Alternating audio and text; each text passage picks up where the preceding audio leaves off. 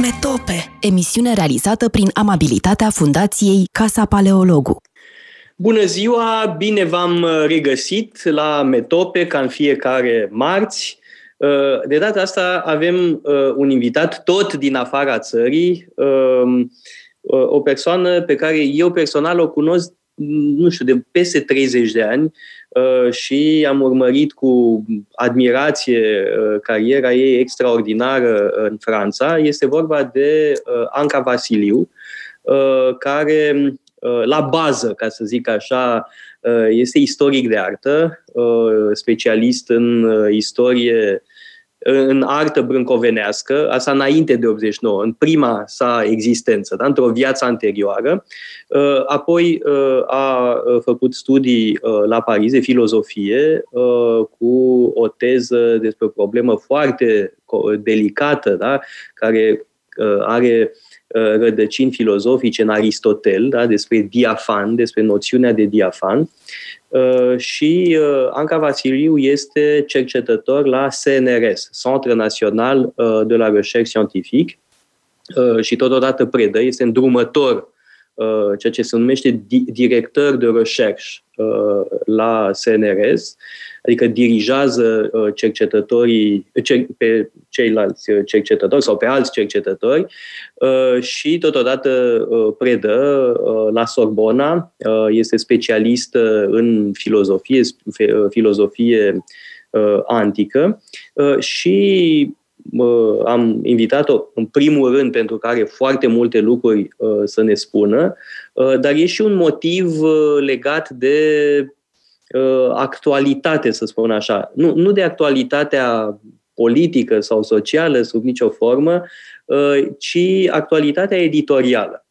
Pentru că una dintre cele mai importante cărți care se pot găsi în acest moment în librăriile din România Uh, este dicționarul de termeni uh, filozofici uh, tradus de Anca Vasiliu, de Alexandru Baumgarten. E vorba de o inițiativă nu știu cum să spun, franceză, da? pentru că Barbara Cassin da? este la originea acestui dicționar uh, filozofic cu totul uh, special, uh, dar e vorba de o uh, conlucrare europeană, este un dicționar european uh, de uh, termeni filozofici. Uh, și aș începe cu uh, acest dicționar, înainte de a vorbi despre alte chestiuni uh, care ne interesează pe toți trei. Uh, nu în ultimul rând, pentru că acum câteva luni, uh, când a fost ziua uh, colegului meu uh, și um, gazdei acestei, celelalte gazde acestei emisiuni, ziua lui Răzvan Ioan, mă tot gândeam ce să iau, de, ce să iau cadou. Da? Și pentru oameni ca noi știu doar din experiență, lucru care ne face cu adevărat plăcere e o carte, dar e greu să nimerești uh, pe cineva care citește foarte mult cu o carte. Da? Și mie cel mai mare plăcere îmi face să primesc o carte, dar nu orice carte, că dacă primesc o carte proastă mă enervează. E, și mă tot gândeam ce carte, ce carte să iau și cred că l-am nimerit extraordinar de bine, exact cu acest dicționar. Uh, și uite, acum uh, Răzvan îi poate mulțumi. Da. da.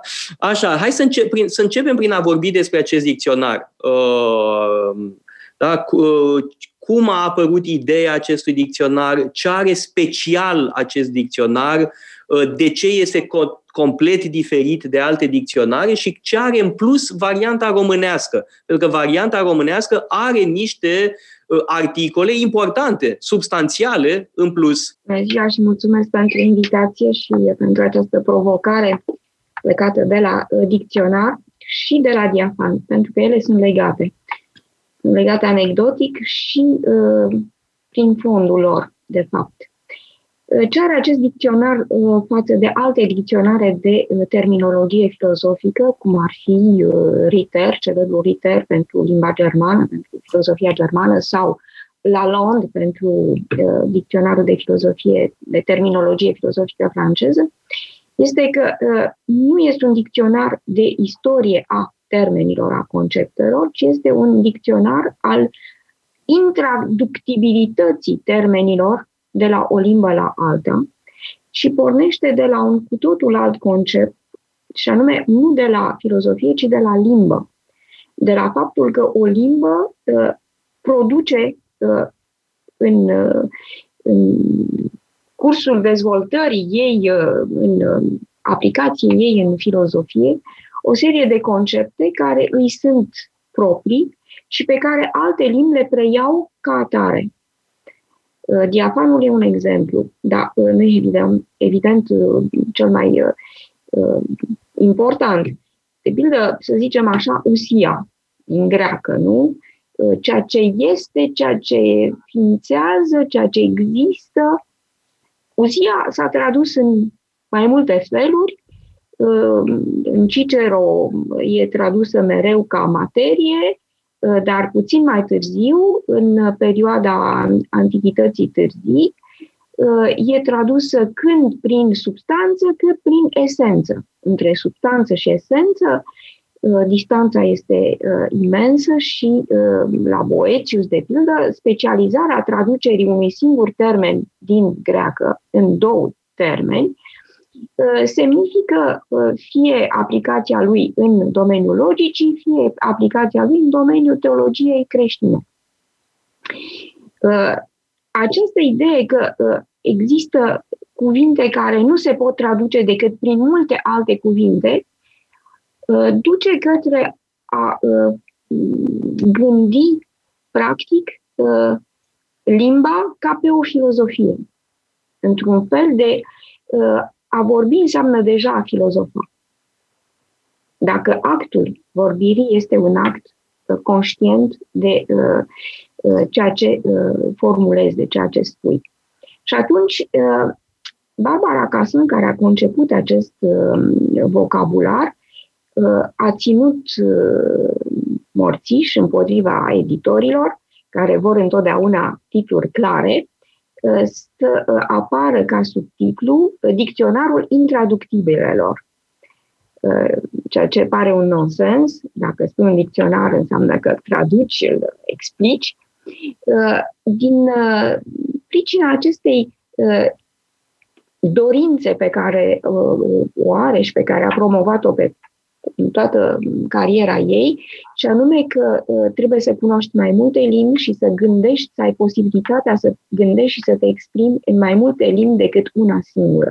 Nu există o limbă filozofică, fie ea greaca sau germana, latina sau engleza, există mai multe limbi și în fiecare limb, limbă sunt cuvinte care uh, merită să fie Uh, moștenite de celelalte sau împrumutate de celelalte limbi.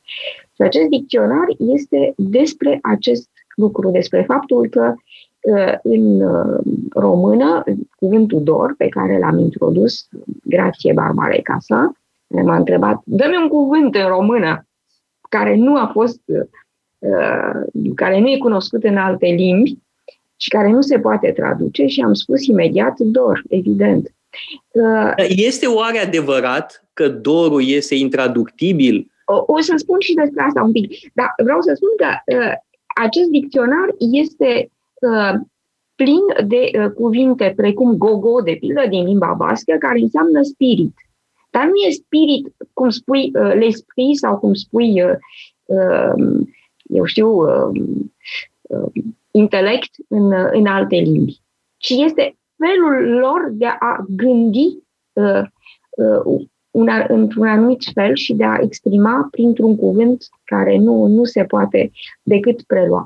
Uh, dor. Dor, sigur, se poate spune saudade în portugheză, Sehnsucht, melancolie, uh, uh, dolium, nu? Uh, în latină, pentru că de acolo vine și cu toate astea, Noica nu a demonstrat-o foarte bine, dar uh, Blaga, uh, înaintea lui, uh, Dor spune ceva despre a trăi românește un anumit, o anumită stare de spirit. Și în felul de a trăi o anumită stare de spirit, acest fel este intraductibil. Care sunt... Acum, acum în acest dicționar, nu sunt numai feluri de a trăi, sunt și feluri de a gândi. Es gibt, nu? Uh, Dasein, uh, ENAI, ST uh, și altele. Da, te-am întrerupt. Iartă-mă. Care sunt criteriile după care ați ales cuvintele care au intrat în acest dicționar sau termenii care au intrat în acest dicționar? Uh, sigur că uh, criteriile pe care Barbara Casma le-a, le-a pus în, în funcție uh, sunt, uh, sunt este, este o, e foarte sistematic dicționarul. Uh, sunt preluate din principalele domenii ale uh, filozofiei, sigur, ontologie, metafizică, logică, uh, filozofie politică, filozofie economică, estetică, deci conceptele cheie ale tuturor domeniilor, căutate, preluate și lucrate plecând de la textele în care ele funcționează. Deci, structura dicționarului este extrem de clară. Sunt articole de fond care lucrează pe un termen și pe toate traducerile importante ale acestui termen în limbile în care s-au tradus textele inițiale, originale, ale fundatoare ale termenului respectiv. Uh, primul mare efort este uh, traducerea termenilor filozofiei grecești în latină. Este un efort colosal uh, și extrem de important. Noi suntem moștenitorii acestui uh, efort uh, roman de apropiere a terminologiei grecești. Iar cu greaca e foarte dificil, că uh, sunt uh, termeni care au mai multe semnificații. Da? De, uh, fiecare termen important în limba greacă are mai multe semnificații. Sigur. Sigur. Hai să luăm un exemplu. Hypostasis. Nu? Un termen din limba greacă care este întâi un cuvânt din limbajul comun, înseamnă ceea ce se depune pe fundul unei uh, lichid uh, sau uh, moștenirea pe care o depui, pe care o lași moștenitorilor biologici sau aleși.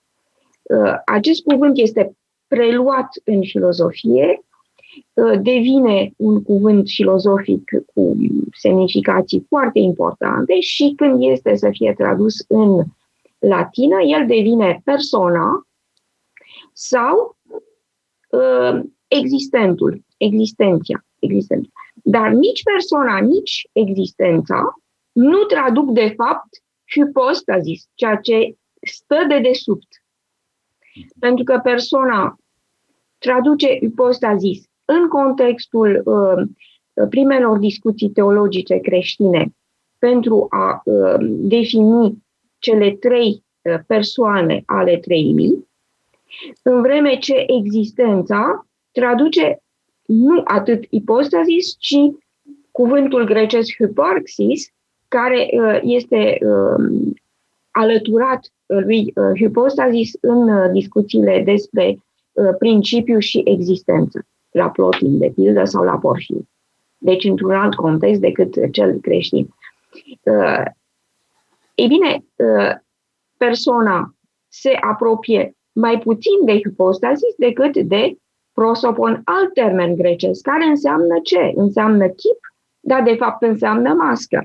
Și din acest joc de, de căutare a, a sensurilor se naște de fapt filozofia. Deci, sensul vocabularului acesta de filozofie este a pune întâi limba și după aceea filozofia.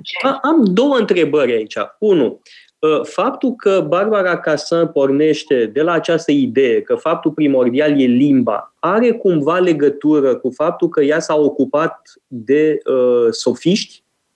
Dacă a scris o carte remarcabilă despre sofistică. Sigur. Uh, despre faptul că sofistica trebuie luată în serios și, de fapt, sofistica presupune și ea o reflexie asupra limbii, deja la Gorgias sau la Prodicos și mai târziu, de asemenea, la, nu știu, Aelie Paristice sau Dion Crisostomul. Da? Deci mă întreb dacă nu cumva este unul dintre punctele de plecare.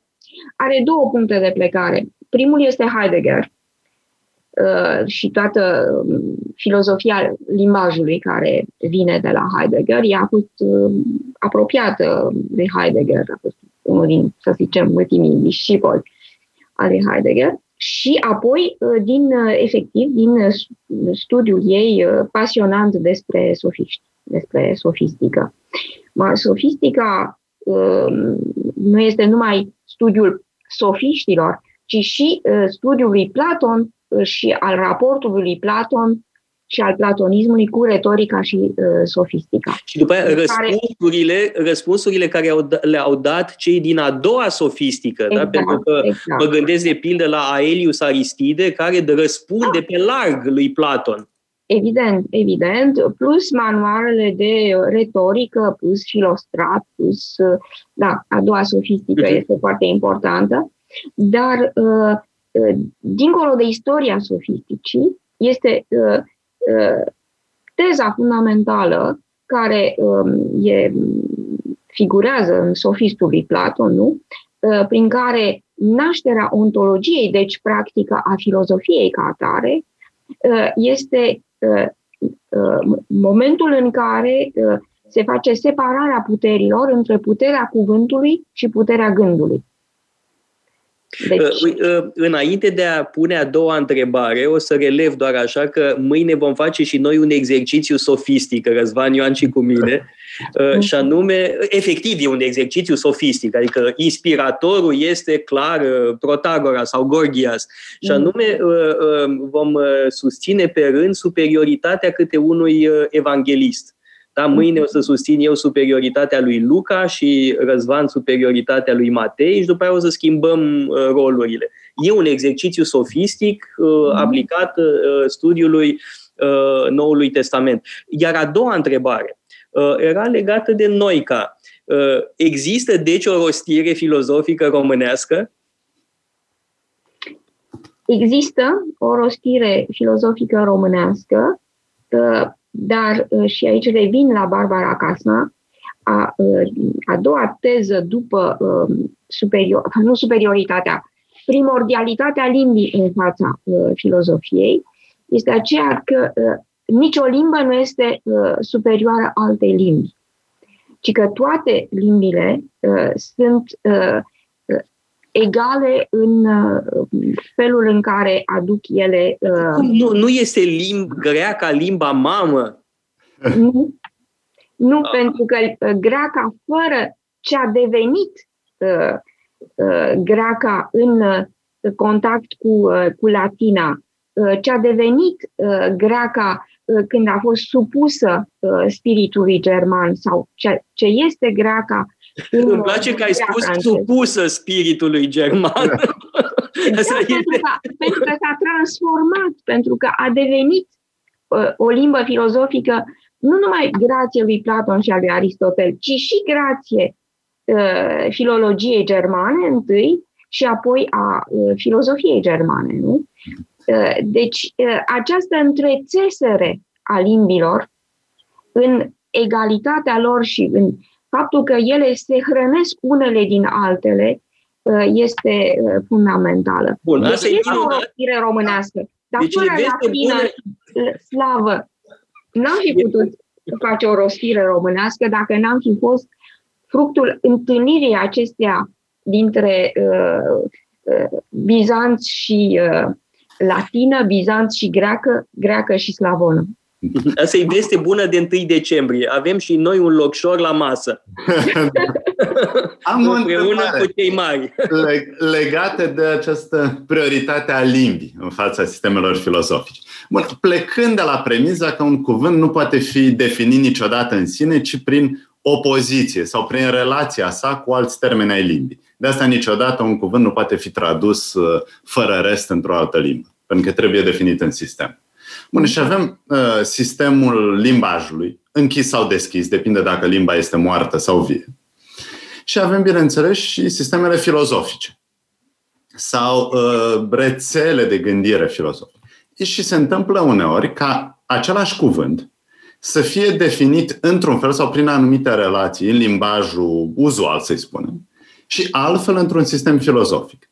De pildă, m-am uitat în dicționar la cuvântul pasiune. Întrucât e un uh, subiect care mă interesează foarte mult. Da. Uh, clipa de publicitate. Răzvan Ioan va face un curs despre pasiuni înainte de anul nou. Da. În modernitatea timpurie. Ei și, bineînțeles, în dicționar, așa cum este și feresc, la pasiune sunt trecuți uh, sinonimi, printre care și cuvântul afect. Afectus, în german, de pildă. Mm-hmm. Afect. Ori, dacă ne uităm la câțiva din gânditorii din modernitatea timpurie, vedem că, de fapt, afect și pasiune nu sunt uh, termeni sinonimi, ci afect este mai mare și pasiune este doar o specie a afectelor. Sunt diferite combinații. Și în cazul acesta, nu care cumva transformarea filozofică a termenilor devine mai importantă decât limba?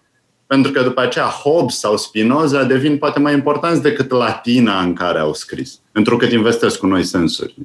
Mm. Această rețea de cuvinte. Sigur că da. Uh, da, e perfectă dreptate. Uh, eu am spus doar că punctul de plecare exact. este limba. Deci uh, se pleacă de la limbă, se pleacă de la limbajul comun și se investește în, în cercetarea asta uh, reticulară a sensurilor cuvintelor, până când, evident, uh, se ajunge la um, stru- marile structuri ale domeniilor filozofice pe care le-am uh, pomenit. Evident, patos, pentru că vorbești despre, despre pasiune, este un, un cuvânt care de la paten, de la ceea ce este afectat, devine după aceea un concept cheie pentru uh, teoria pasiunilor și pentru tot ce, ce știm. Uh, de asta uh, am, m-am întrerupt când am început să descriu structura dicționarului și aș vrea să termin. Sunt articole de fond care urmăresc, începând de la prima casetă, istoria cuvântului, cuvântul în sensurile lui comune în mai multe limbi, în câte se poate, în uh, greacă, bineînțeles, sau în latină, dacă este un cuvânt din uh, plecând de la latină, pe urmă în arabă, în latină medievală, în, uh, în rusă, în germană, în spaniolă și așa mai departe. După aceea, textele fundamentale în care acel cuvânt a fost investit conceptual și a devenit uh, un concept, un termen filozofic, și apoi traducerea textelor respective și evoluția prin traducerile succesive să spunem, din, uh, din Tetet, de pildă, din Teitetos al lui Platon, traducerile în paralel, diferite, în diferite limbi și uh, ce, ce s-a întâmplat uh, ulterior când uh, cuvântul după aceea devine fundamental pentru o doctrină filozofică, pentru o teorie filozofică, pentru un domeniu întreg. Și apoi sunt uh, în aceste uh, articole de fond casete care dau uh, deschideri sau aprofundări arheologice ale cuvântului respectiv și apoi articole direcționale. Articolele direcționale sunt foarte scurte și pleacă nu de la un cuvânt, ci de la un nod de, de cuvinte. De pildă, despre timp. Despre timp se poate vorbi în, în mod de în momentul oportun, kairos, sau despre uh, timpul veșnic, eternitate, veșnicie. Adică sunt, sau cultură. Cultura are enorm de multe sensuri și trimite în mai multe direcții. Și atunci aceste direcționale sunt răscrucile de la care se poate pleca pentru a merge către articolele de fond sau către casetele. Uh, când am tradus uh, vocabularul în limba română, am făcut același lucru, doar că am adăugat la toate cele trei nivele, nivelul articol de fond, nivelul uh, casetelor integrate și nivelul direcționalelor, uh, inserturi de uh, limbă română sau de domenii specifice uh, culturii uh, românești. Și am mai adăugat ceva care nu există în dicționarul uh, franțuzesc, o listă a traducătorilor români de filozofie, începând cu Ion Eliade Rădulescu, dar chiar și înainte cu Dimitrie Cantemir, primul traducător al categoriilor lui Aristot, și până la prima jumătate a secolului 20. Pentru că după aceea nu mai încăpea un dicționar. Da, Ion Eliade Rădulescu, da. unele traduceri sunt foarte amuzante. Sigur. Am o carte, am, am găsit uh, acum ceva vreme un, o carte de-a lui Ion Heliade Rădulescu. Este, extra, este fascinant și foarte comic totodată. Da? Că da. inventa da, o limbă. Da. E, e, ideea era că uh, e bine să recuperăm și acest aspect al culturii românești, al unei culturi care s-a făcut prin traducere, uh, traduceri preluate din greacă, din italiană, din germană, din latină și că așa, de fapt, s-a constituit un vocabular filozofic uh, românesc, nu prin școală, cum s-a întâmplat în, în Occident prin universități, ci prin traduceri. Și asta spune ceva despre cultura românească și despre valoarea ei și despre interesul de a lucra pe cuvinte. Uh, traducerea categoriilor la Cantemir este extraordinară, de asemenea, o invenție a, a limbii. Și acest lucru este uh, propriu și altor limbi, adică nu este numai limba română care s-a uh, uh, cum să spun, s-a structurat filozofic în felul acesta. Uh, sigur, în versiunea rom- uh, franceză a dicționarului nu există un articol limba română pe care l-am introdus însă, în, evident, în ediția românească, dar există uh, alte uh, articole de fond, limba spaniolă, limba portugheză, portugheza braziliană, uh, limba rusă, limba ucraineană și raporturile între ele. Adică mm, și ne-am, ne-am inspirat de acolo și uh, sunt în vocabularul acesta românesc, în dicționarul românesc, uh, limba română și vocabularul filozofic românesc, două articole distincte. Dar câtă lume uh, a lucrat la acest uh, proiect monumental și cum a reușit Barbara Casan să mobilizeze trupele? Asta este misterul științei ei, um, care este ca un magnet, atrage. atrage Bănuiesc în primul rând prin pisălogeală, că nu se poate altfel decât prin pisălogeală. Da, bun, trebuie să fie și altceva. Neapărat. Nu, ă, sigur, trebuie o anumită rigoare, aș spune, nu pisălogeală, ci o anumită rigoare a ă, calendarului ca să poți să duci la capăt un asemenea ă, proiect. I-a luat ceva mai bine de 10 ani să-l facă, de la concepție și până la ieșirea propusă a obiectului, a cărții, a volumului Uh, dar tot atâta ne-a luat și nouă să-l traducem și să adăugăm partea românească. Deci uh, am stat puțin mai prost decât ea în materie de organizare și de convingere. Câți oameni au lucrat, uh, n-am, n-am stat să număr. Eu am fost cooptată în echipă la aproximativ 2 ani după ce începuse deja lucrul și cooptarea a fost legată de, de fapt, de teza mea de doctorat despre diafan. Uh, Ehm, dacă vreți, pot să povestesc și despre asta. Neapărat. Erau, uh, au fost, uh, cred, uh, peste 100 de, de colegi ai, ai Barbarei Casan și deci cercetători, profesori, lingviști, filozofi, principal lingviști și filozofi. A fost această asociere între specialiști ai limbii și specialiști, ai limbii însemnând uh, specialiști de gramatică, de lexic, de, de lingvistică propriu-zisă și uh, istorici ai uh, filozofiei. Sigur că oameni care uh, puteau uh, lucra uh, pe traduceri, traduceri uh, din greacă în latină, din uh, latină în arabă, din greacă în arabă, în, uh, apoi uh, specialiști care veneau din diferite orizonturi, uh, din uh, zona engleză, bineînțeles, din zona germană, din zona rusă și ucraineană, din zona uh, spaniolă, portugheză, italiană. Deci e o, e o lume europeană deschisă care a participat și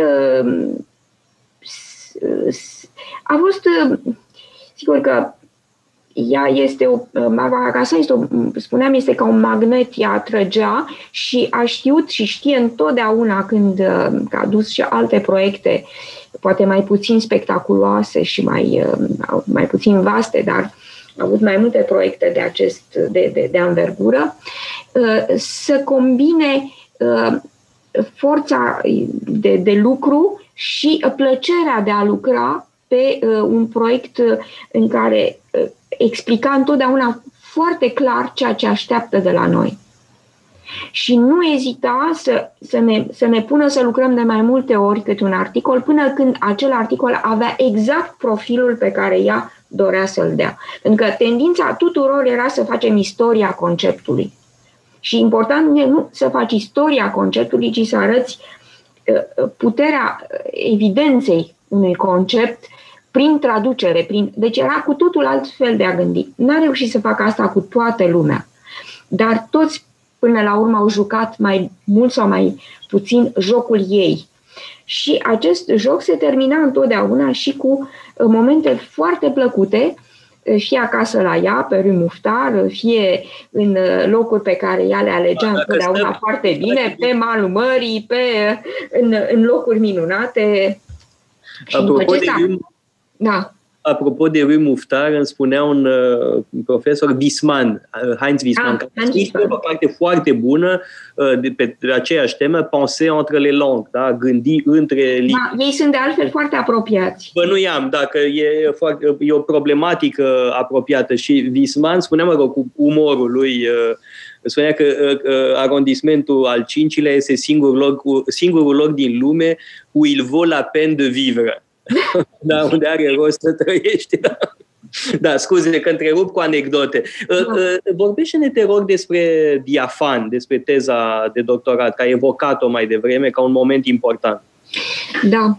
Uh, deci, întâlnirea cu Barbara Casan s-a, s-a petrecut când, după ce mi-am, imediat după ce mi-am susținut această teză, problema diafanului e următoarea.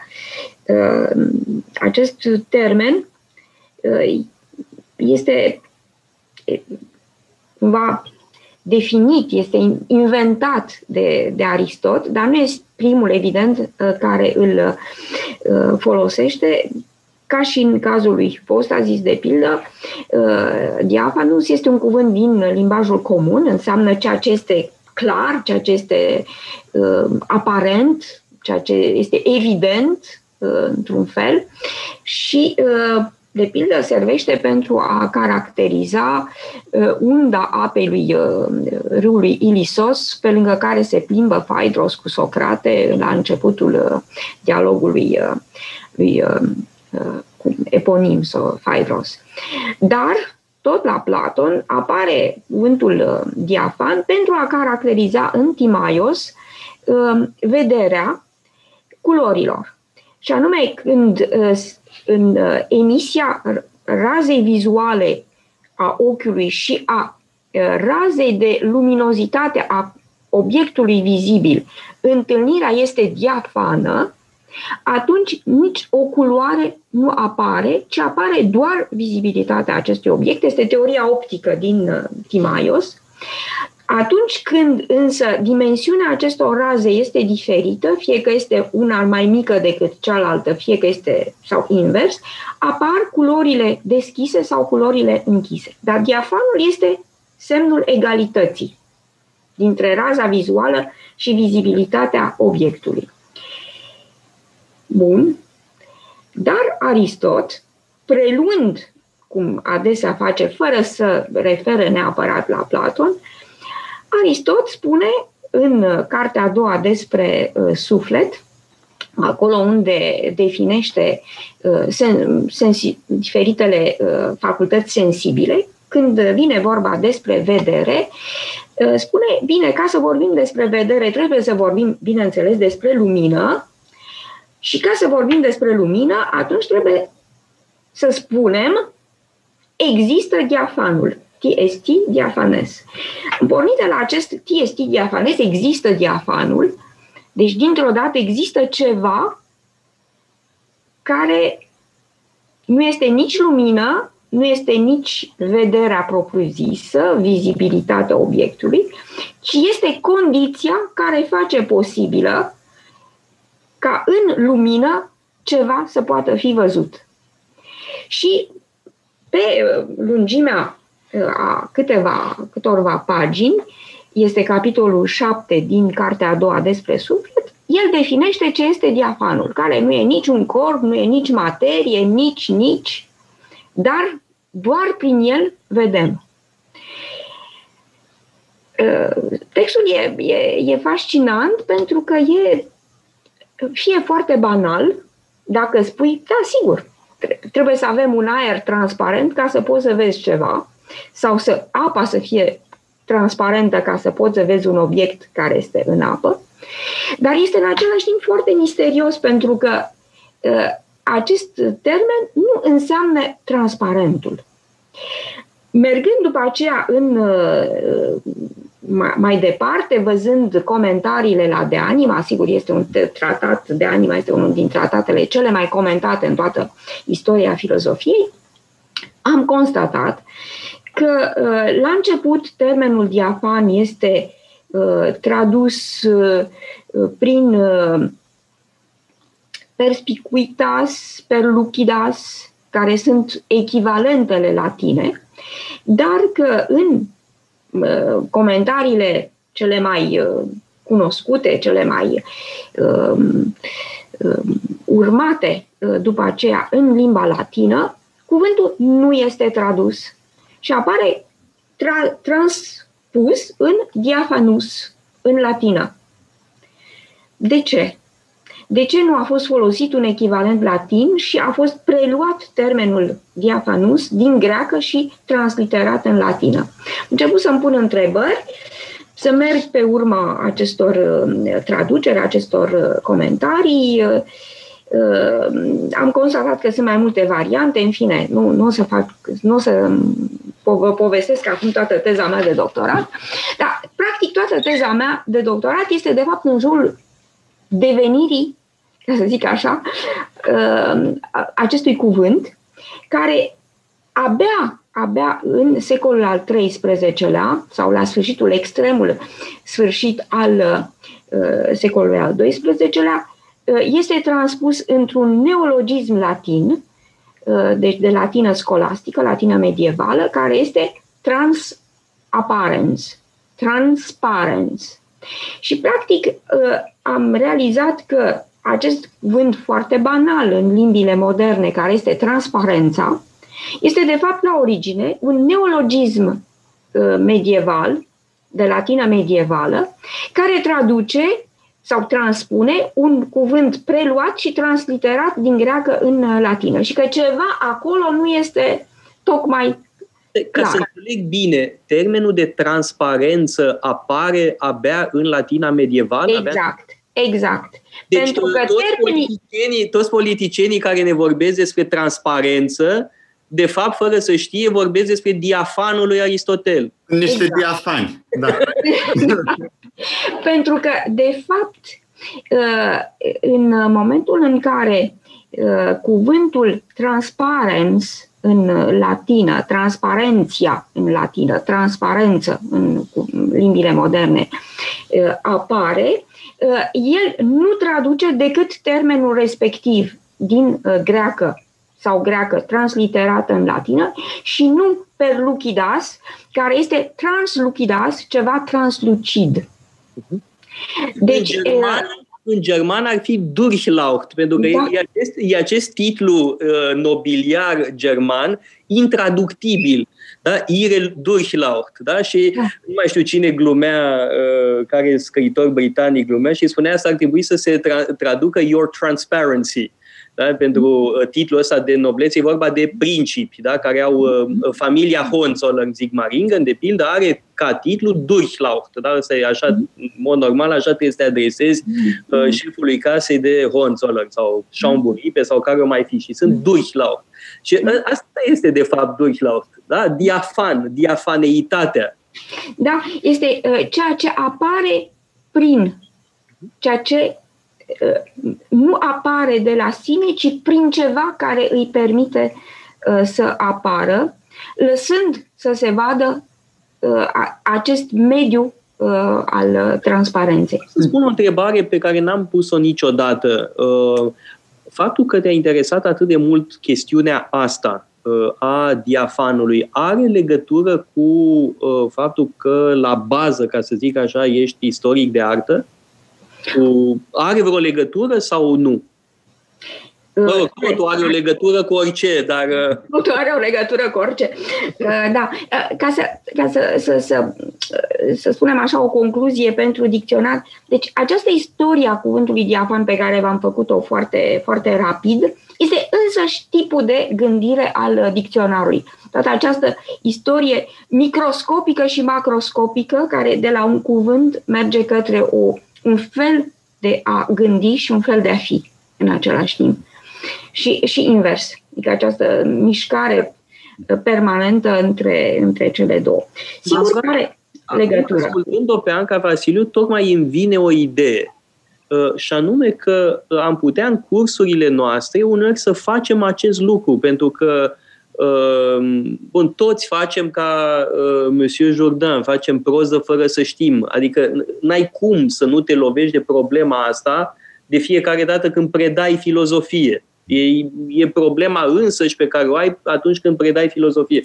Și mă gândesc că poate în mod sistematic ar trebui să abordăm asta, poate chiar cu ajutorul acestui dicționar. Asta mă pregăteam să spun. Mi se pare un instrument de lucru extraordinar. Acum avem un mare ajutor legat, uh, folosind acest dicționar. Uh, am o întrebare despre uh, felul în care este folosit acest uh, concept de diafan. În ce domenii ale filozofiei? Pentru că citind uh, articolul din dicționar am văzut că, bineînțeles, uh, este aplicat în filozofie, în estetică, filozofia artei, în teoria cunoașterii, dar și în teologie, dacă am înțeles bine. Da. Ehm, da, el are mai multe, mai multe aplicații în teologie pentru că de anima deci locul lui de, de baștină, ca să zic așa, a fost uh, apoi uh, investit uh, tratatul despre suflet a fost investit în teologie și în scolastică, nu? Pentru că tratează problema raportului între corp și suflet.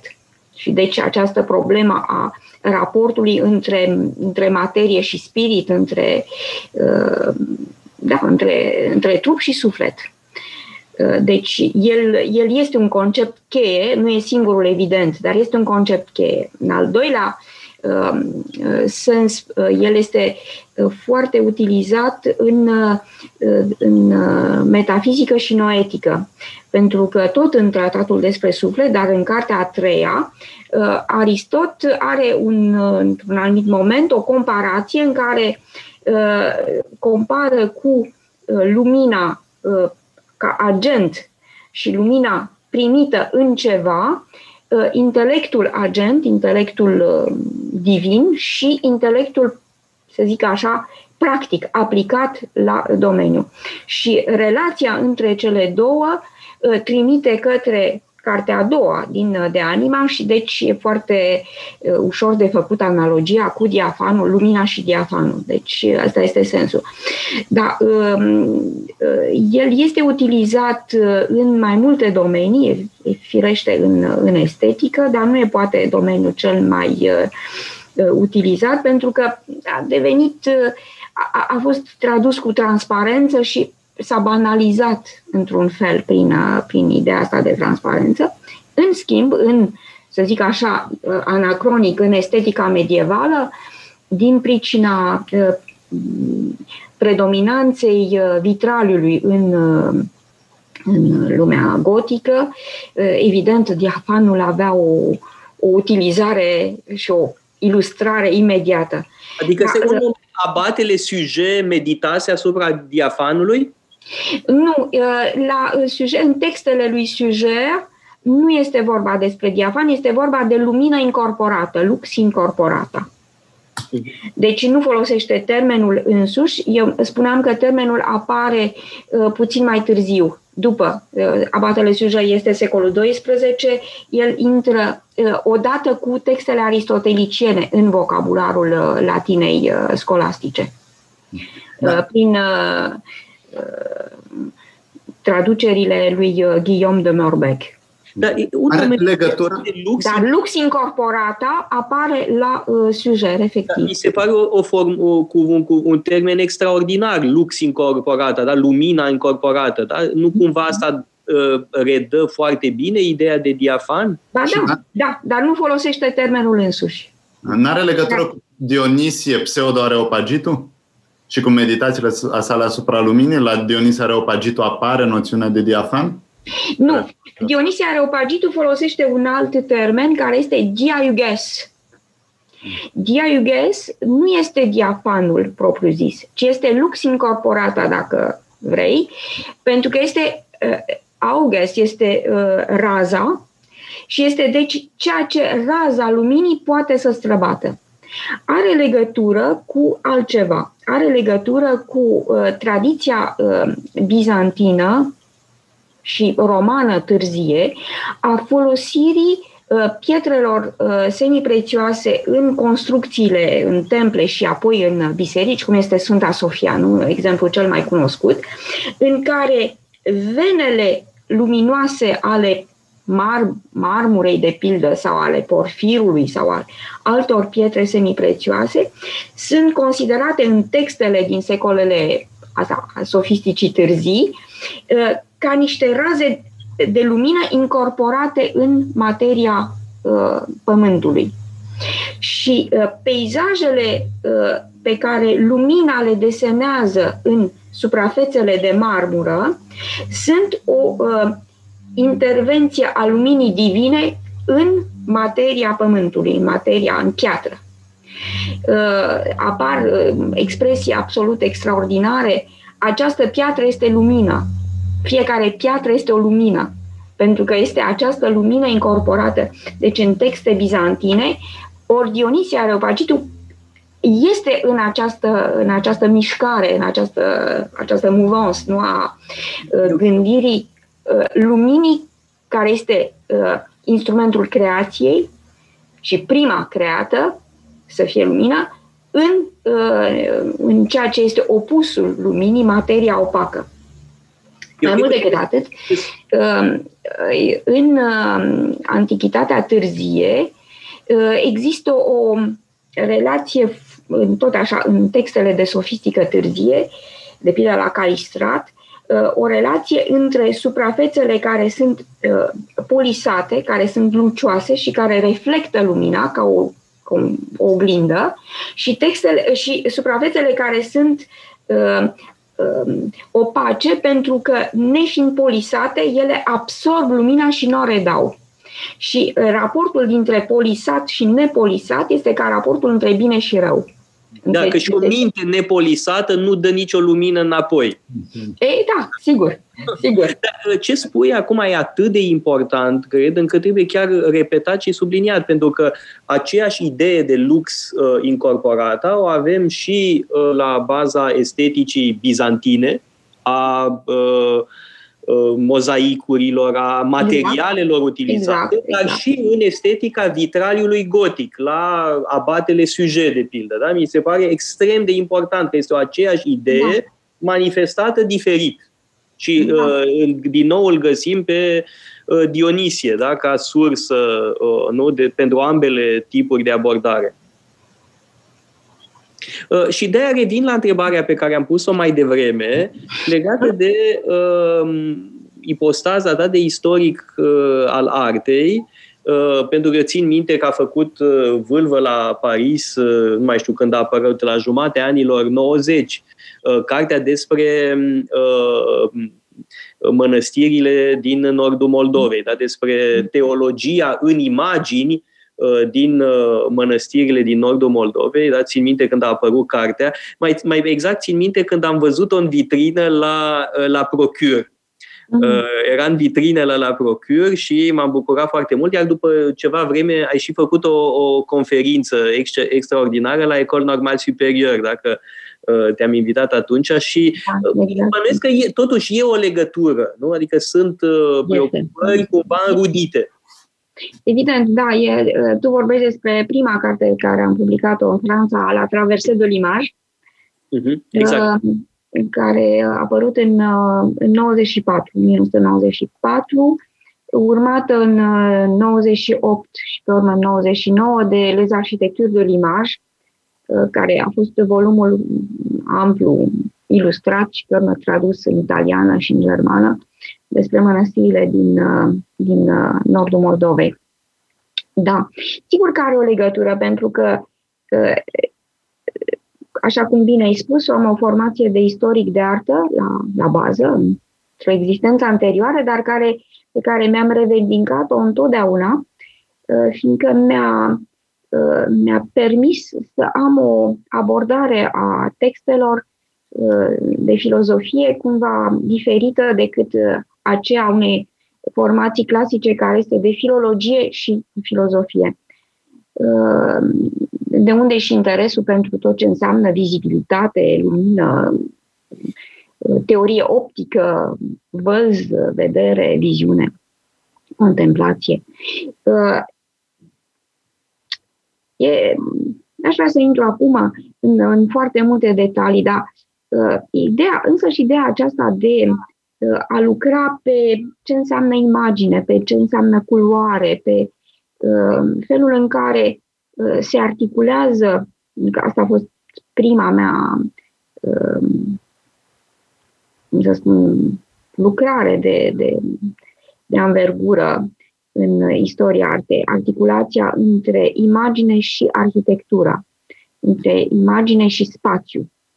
Deci, situarea unei uh, frește în interior sau în exterior, în apropierea uh, ferestrei sau uh, în, în fundul unei calote de, de sanctuar, altar, în vârful unei turle sau la intrare, chiar imaginea pe lângă care treci când intri într-o biserică, toate aceste lucruri pentru mine au fost cumva Uh, școala prin care uh, mi-am, uh, mi-am educat deopotrivă privirea și căutarea a ceva care să-mi dea asiza conceptuală a acestor lucruri, pentru că era evident de cum am început, nu mi-am făcut primii pași în, întâi în mănăstirile brâncovenești, în Oltenia, apoi în Moldova. Era evident că lucrurile sunt așezate cu, cu noimă, ca să vorbesc așa foarte românește. Um, noima, uite, asta este un, un concept. E, este foarte important, noima. Uh, noima, rostul, uh, le găsiți în dicționar, bineînțeles. Uh, deci sunt așezate cu un rost, cu o știință.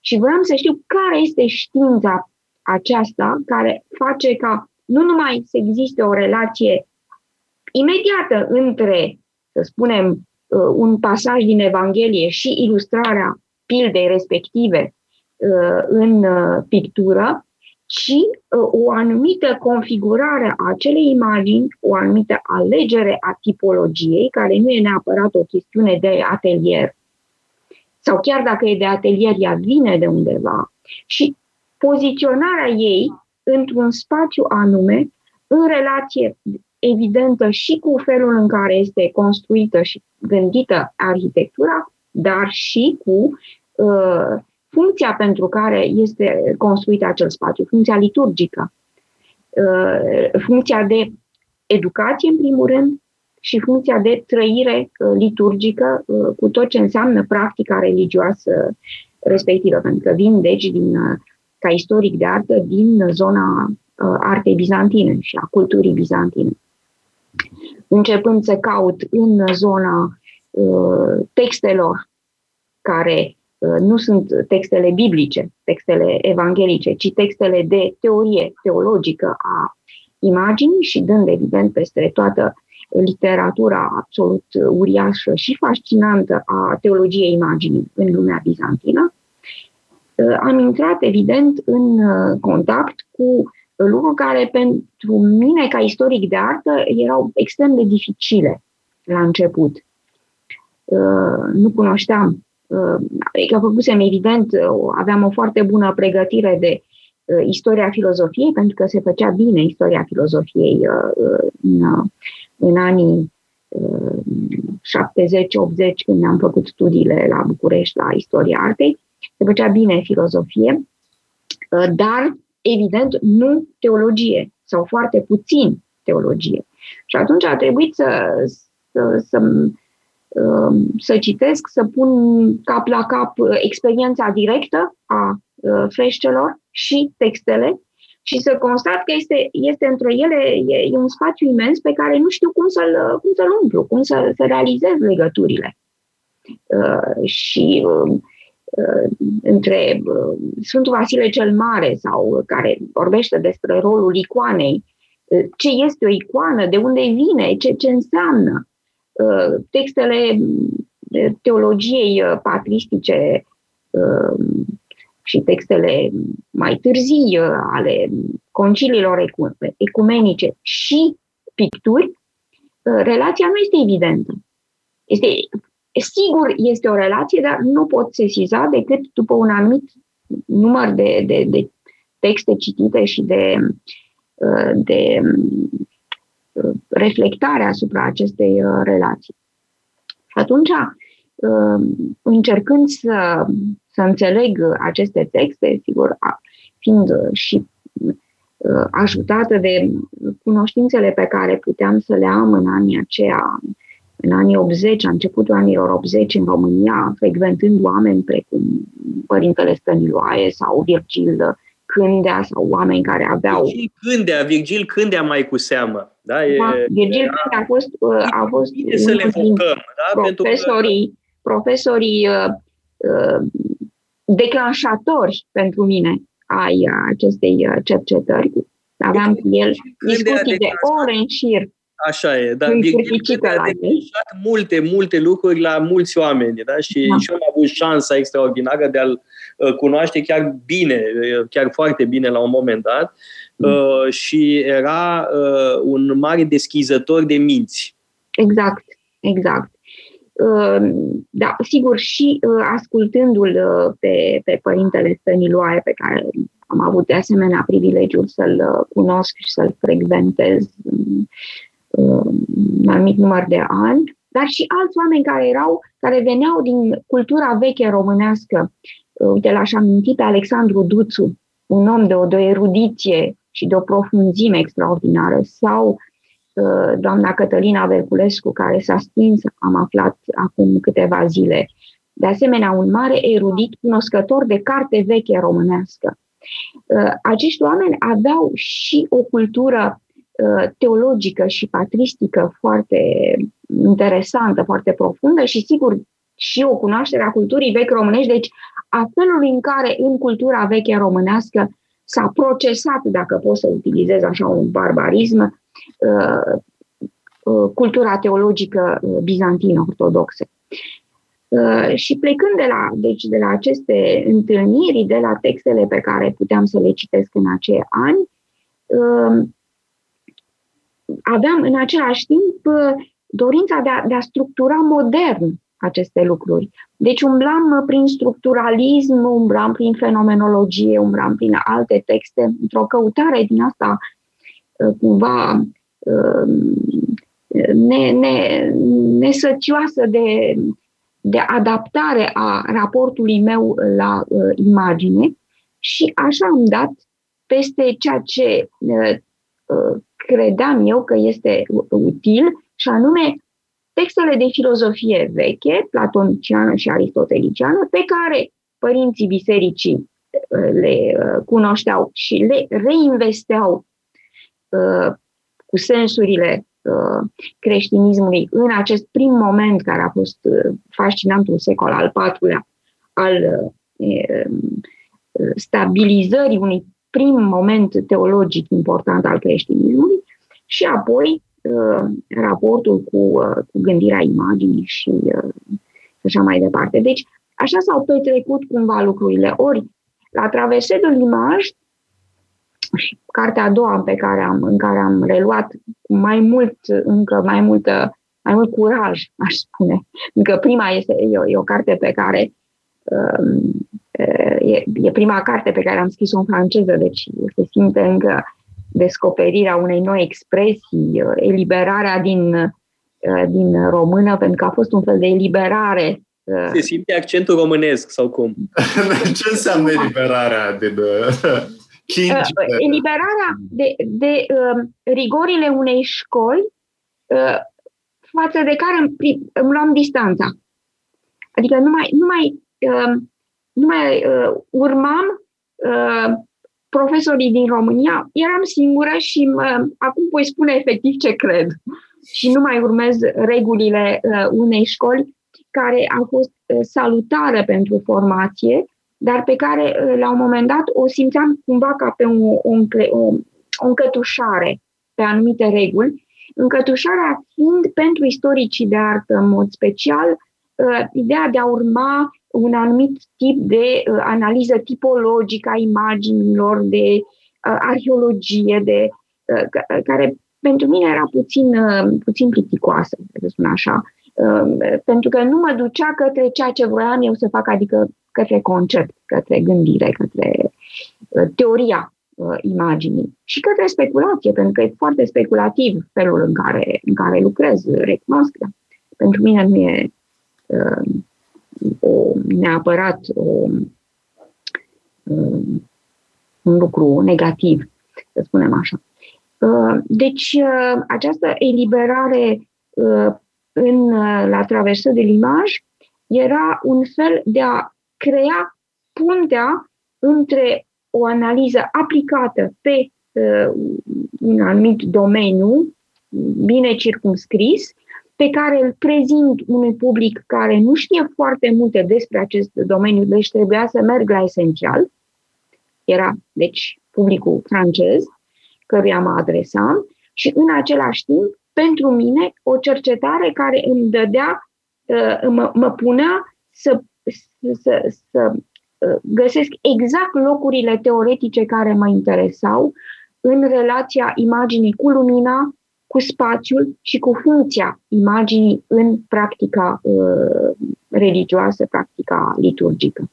Da, cu alte cuvinte, ca să uh, rezum, interesul pentru arta uh, românească, da? Uh, brâncovenească, nu? pentru arta bisericească, explică uh, integrarea teologiei imaginii de la părinții capadocieni până la, nu știu cine mai fi prin secolul IX, sau Ioan Damaschinu, nu? că astea sunt mhm. marile figuri ale teologiei. Dar pentru a înțelege textele acestor oameni e nevoie de Platon și Aristotel. Da? Și în felul ăsta Uh, ne întoarcem la Platon și Aristotel uh, și uh, la diafan, nu că noțiunea de diafan este o problematică platonico-aristoteliciană și așa ai ajuns la CNRS în echipa de la centrul Leon Robin, Uh, și uh, e, e, e incredibil cum se leagă lucrurile. Că eu prima dată am auzit de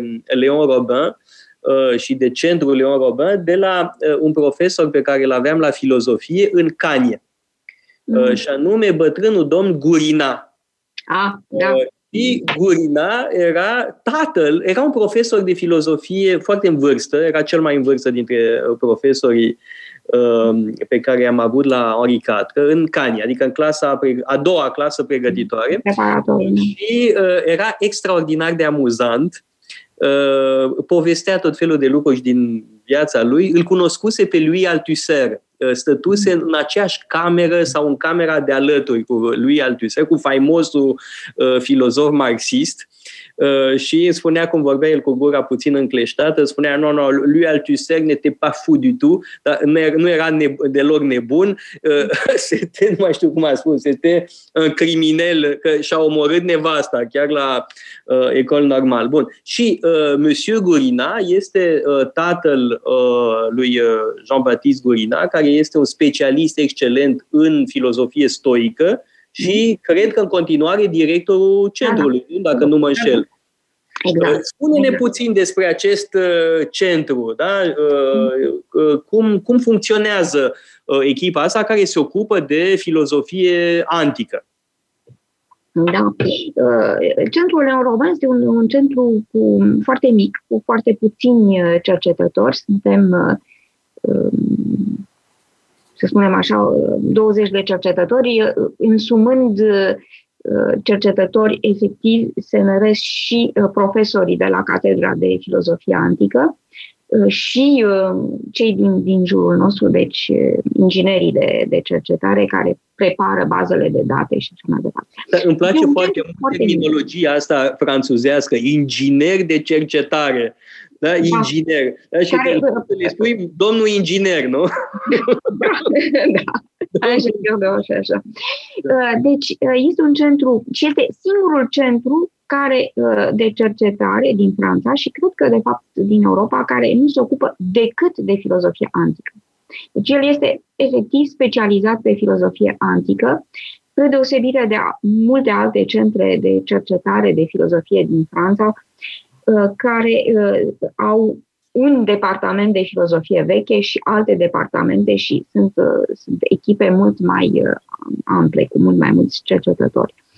Acest centru are o istorie veche, e unul din cele mai vechi centre de cercetare de altfel, dacă Leon Robin, trebuie spus, un, Leon Robin e un uh, profesor de filozofie din prima jumătate a secolului 20.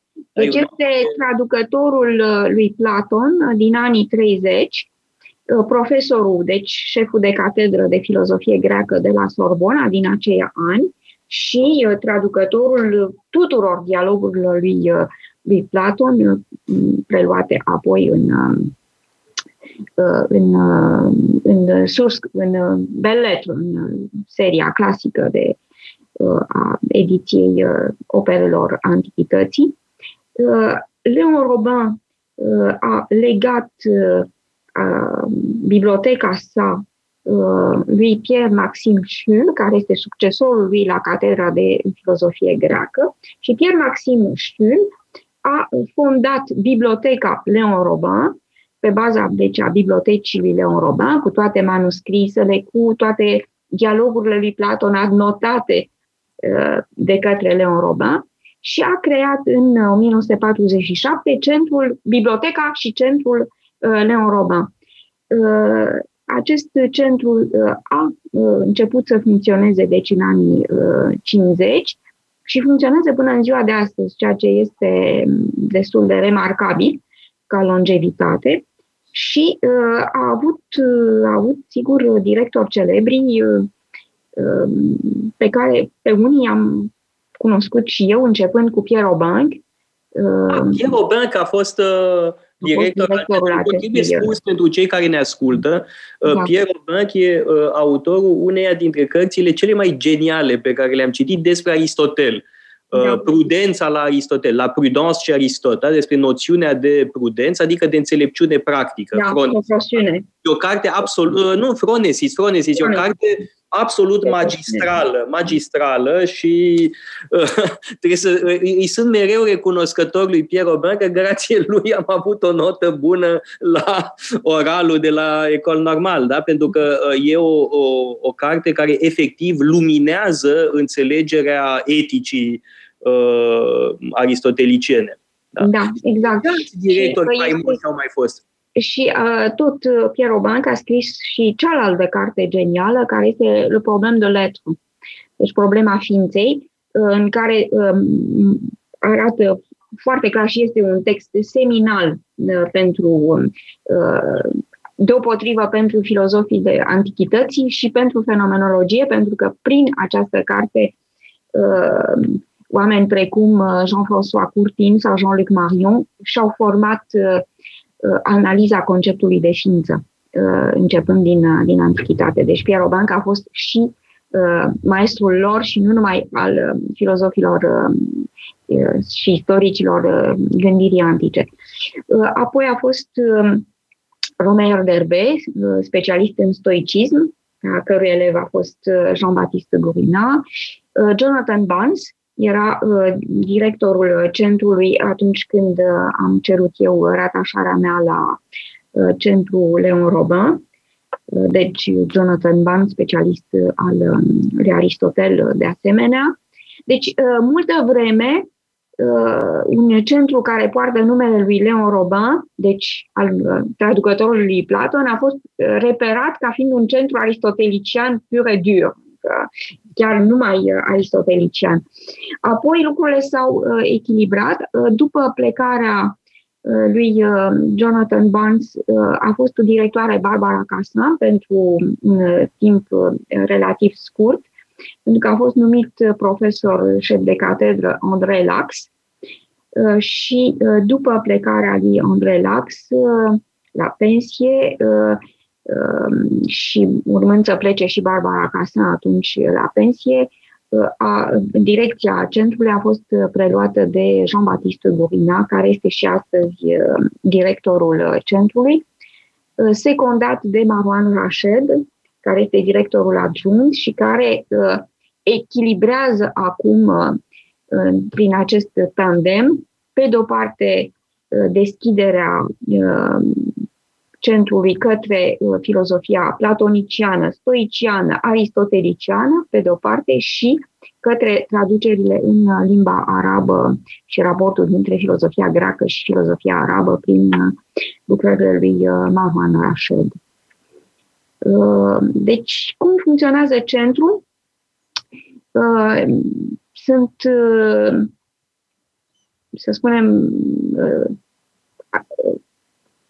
vitrina lui, să spunem așa, sunt conferințele Leon Robin, care provin din timpul lui Pierre Aubanc. Pierre Aubanc a instituit această tradiție a conferințelor Leon Robin, care se țineau atunci doar în, în cadrul bibliotecii, aveau loc uh, cu chiu cu vai 15 oameni și uh, ca să fii admis la aceste conferințe uh, trebuia să fii foarte bun, să fii efectiv în grațiile lui Pierre Robert, ceea ce era extrem de greu, extrem de elitist.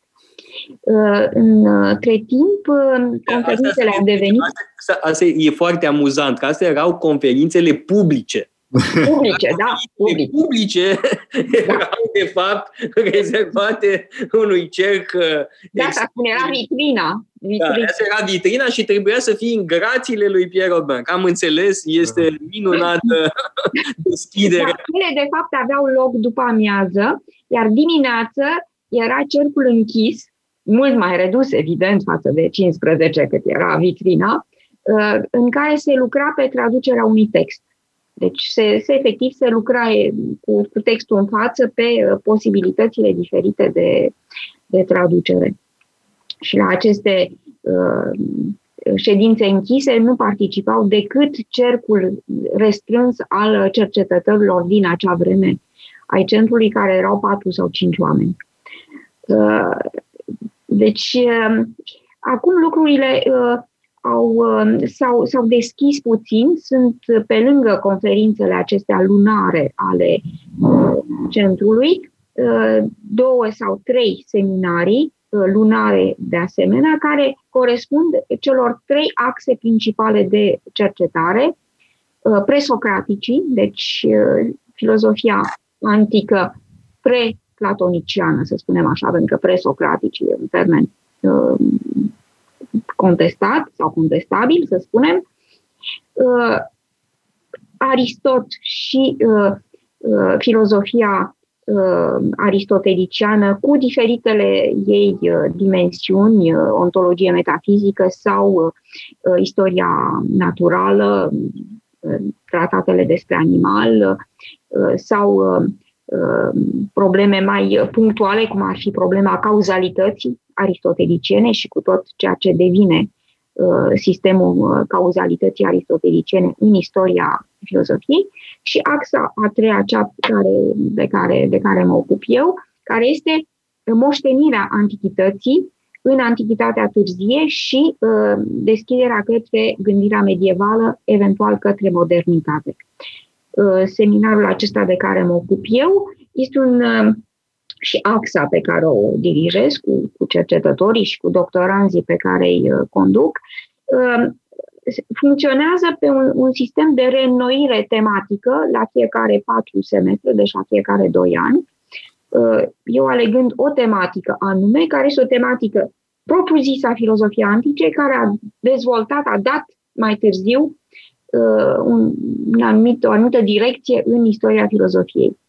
Am discutat, de pildă, uh, despre problema principiului binelui. Ce este binele, ce este principiul binelui și cum principiul binelui devine uh, analog definiției lui Dumnezeu în gândirea medievală.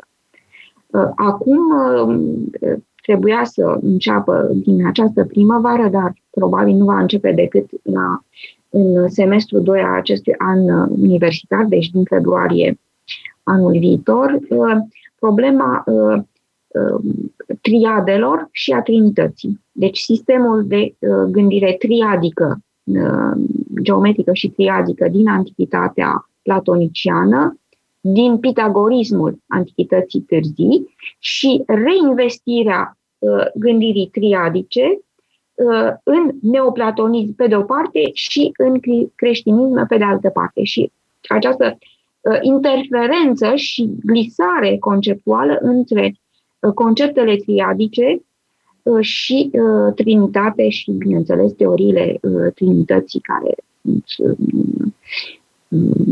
în teologia creștină.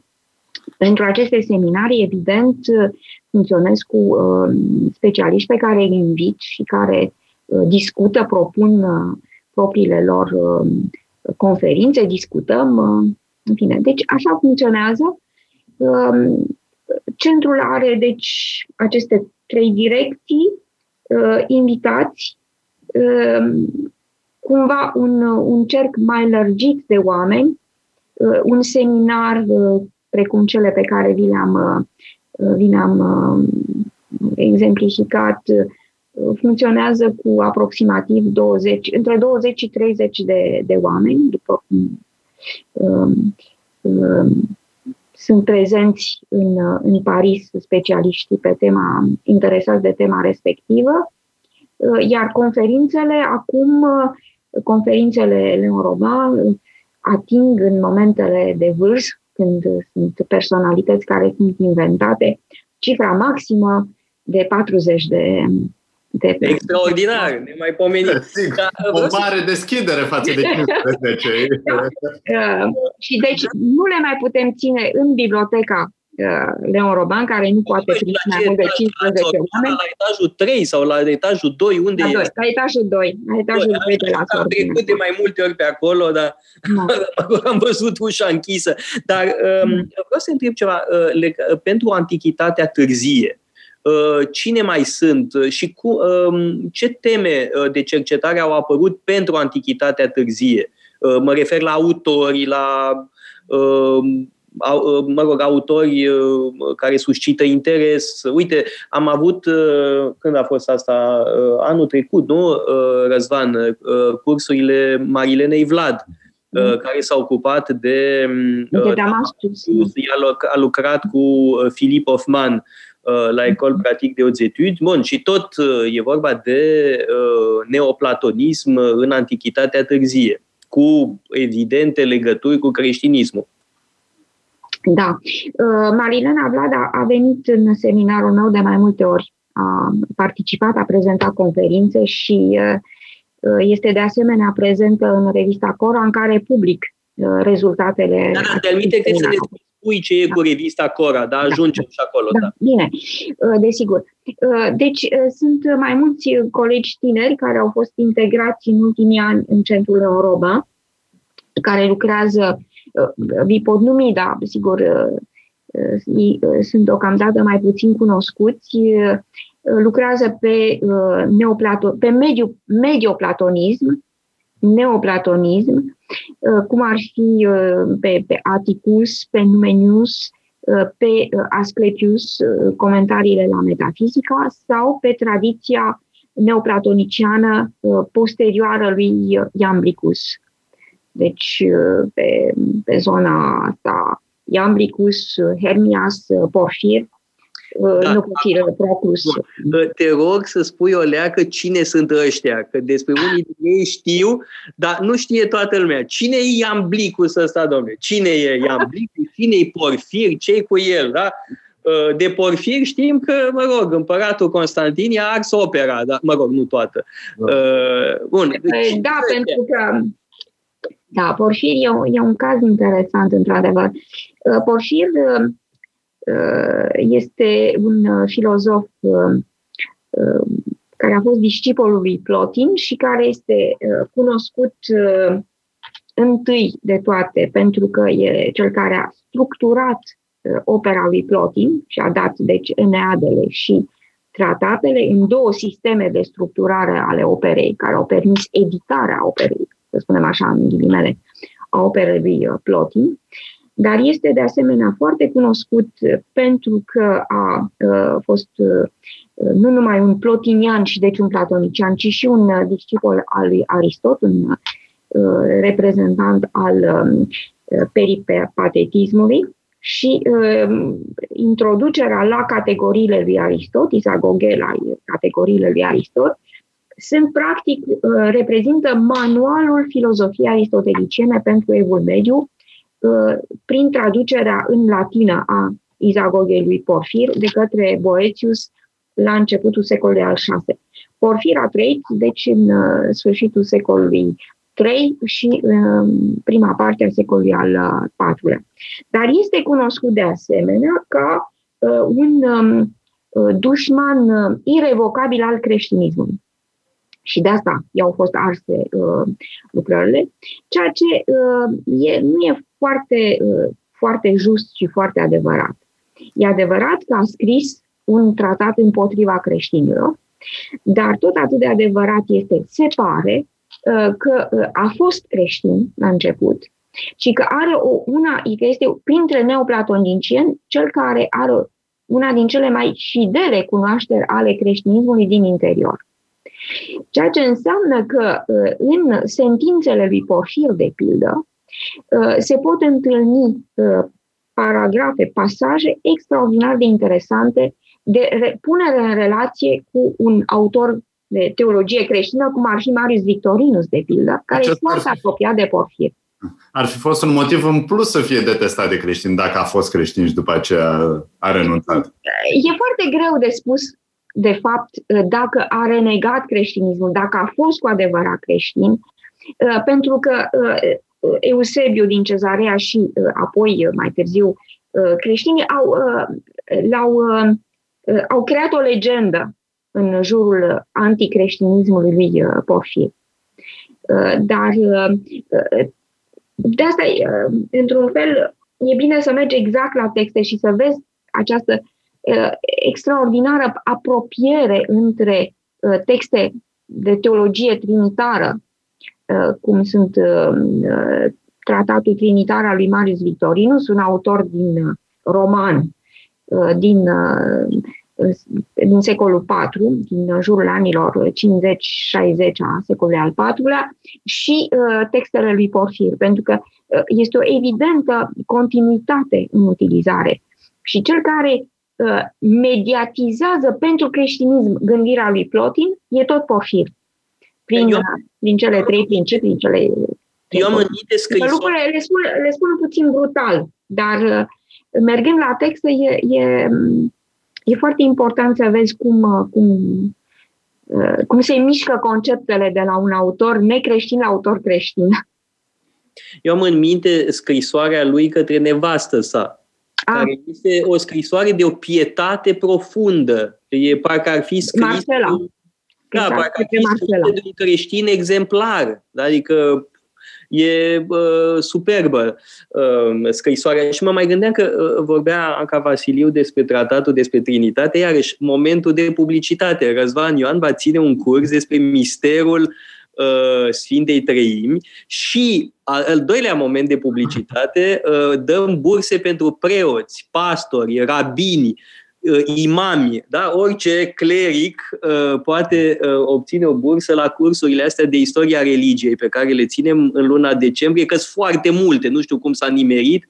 Avem dezbaterea asta despre Matei și Luca mâine, după aia tătarul, uh, Ion, uh, tătarul Cazaban va ține două cursuri uh, despre uh, Sfântul Nicolae și despre uh, uh, magi uh, puțin mai încolo, mai aproape de Crăciun. Eu însumi o să țin uh, un alt curs despre nașterea uh, Domnului la Luca și Matei, dar și la Virgiliu, da, în faimoasa eclogă a patra, da, din uh, bucolice. Da? Deci uh, ăsta era momentul de publicitate. Da, da, că tot am scăpat de publicitate în emisiunea asta, uh, așa că îmi bag eu publicitatea. Cu... E clar că nu scăpăm. Acum nu mai putem să scăpăm. Dacă nu e da. publicitate, o facem noi. Am luat pliul ăsta, da? Da, da scuze. Am cam... Revenind la, la porfir. Nu, și eu lucru interesante despre ce faceți. Păi nu, că uh, marele, marea reușită va fi când uh, vei ține și tu un curs la noi, uh, da, despre banchetul sau uh, dacă uh, sugerai mhm. această uh, formulă, uh, ar fi extraordinar. Uh, bun, cu porfir da. am lămurit, dar care e treaba cu Iamblicus? Ah, Asta se cheamă avea o succesiune a ideilor foarte clară. Uh, da, lasă-mă să termin totuși cu porfir o, o, un tip de, de relaționare, de, de, de fir, așa, care de, de fiecare uh, conduce. Există în uh, scrisoarea, în celebra scrisoare către Marcela pe care ai pomenit-o, un pasaj în care el spune uh, în tine este un templu și în templu care este în tine este o statuie a lui Dumnezeu sau a divinității. Ori această, acest pasaj este ca atare se află deja la Filon din Alexandria, în Deopifichio Mundi, în care omul are în el un templu care este imaginea uh, lui Dumnezeu uh, care creează omul. Uh, și a, la rândul ei, această, acest pasaj, care este evident un comentariu al Genezei 1.26, creația omului după imaginea Uh, lui Dumnezeu, a chipului lui Dumnezeu, este de fapt o adaptare din sfârșitul lui uh, Timaios, în care este un, un daimon în, în om care este imaginea lui Dumnezeu, care este divin. Și către această statuie, uh, omul este obligat să aibă grijă, așa cum are grijă de statuia unui zeu sau a, a Dumnezeului. Deci există un fel de deșir care leagă Uh, Platon de Filon din Alexandria, deci secolul I, comentariile la uh, Biblie, de uh, Porfir, care se pare că cunoștea textele lui Filon din Alexandria. Deci nu este numai o, o simplă regăsire a unui topos platonician, ci efectiv o, um, o preluare.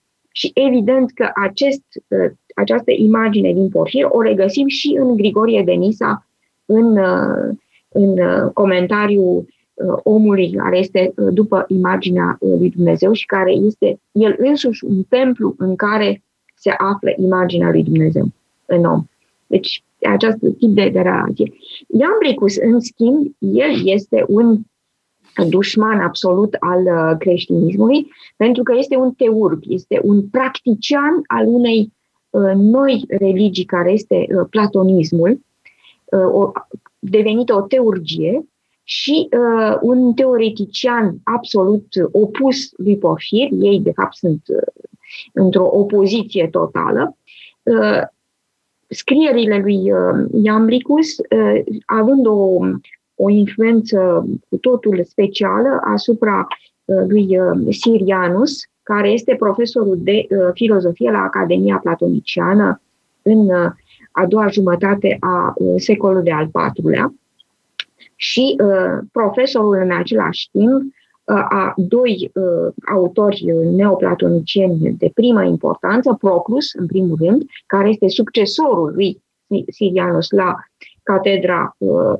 lui uh, la catedra de filozofie de la, din Academia de la Atena și Hermias, care este condiscipolul lui uh, Proclus și care se întoarce la Alexandria, unde creează propria sa uh, catedră de filozofie uh, neoplatoniciană. Și ei sunt, deci, transmițătorii acestui neoplatonism iamblichean, care conduce către teologia platoniciană, din deci, partea lui Proclus. Sunt două tendințe în neoplatonism. Da, una... Cel puțin două.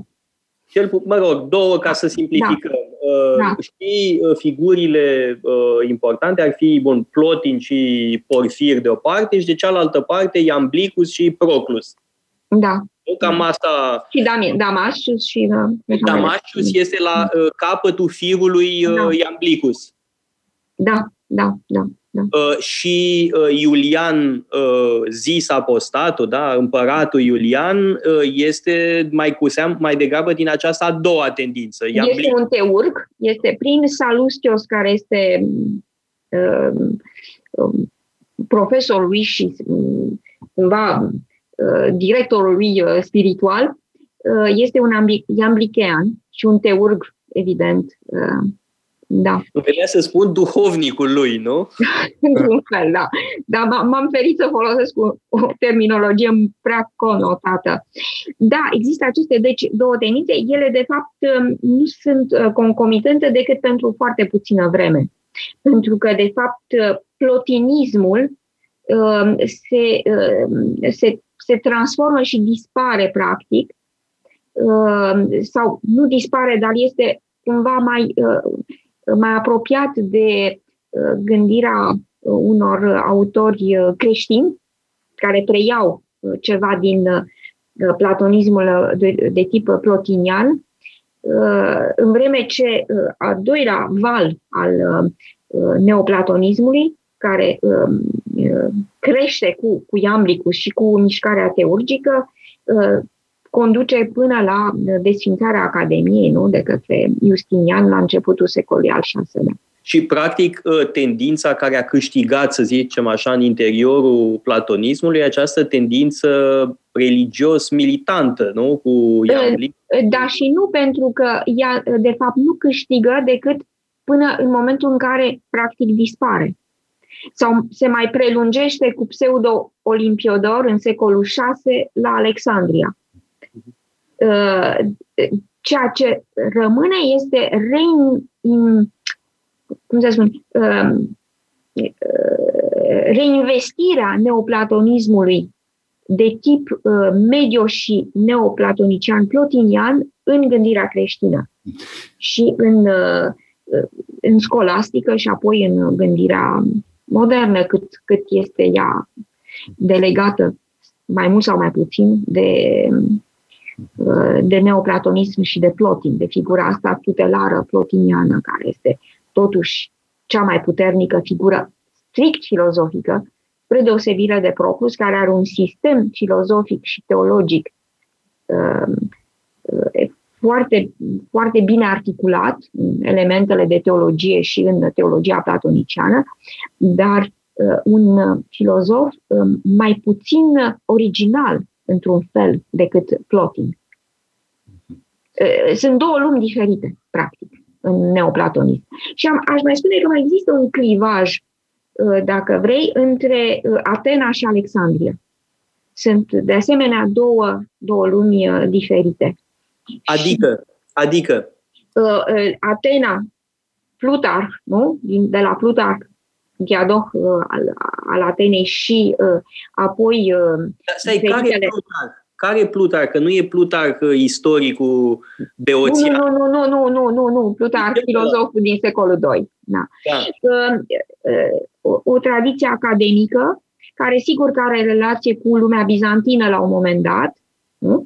Uh, și uh, o lume uh, neo, uh, să spunem așa, neo-aristote, uh, neoplatoniciană, uh, pe fundamente aristotelicene în Alexandria, care ea este în contact cu gnosticismul, pe de-o parte, cu uh, aristotelismul, care rămâne foarte pregnant câtă vreme există încă biblioteca din Alexandria și cercetările, deci grupul de, de, de, de cercetare de, de științe biologice, astrologice uh, din Alexandria, din anii, uh, din secolele 2, 3, 4 și contactul cu lumea uh, creștină în Alexandria. Deci Alexandria este Parisul nu? antichității târzii. Este locul în care se întâlnesc culturile. În vreme ce Atena rămâne un loc clasic.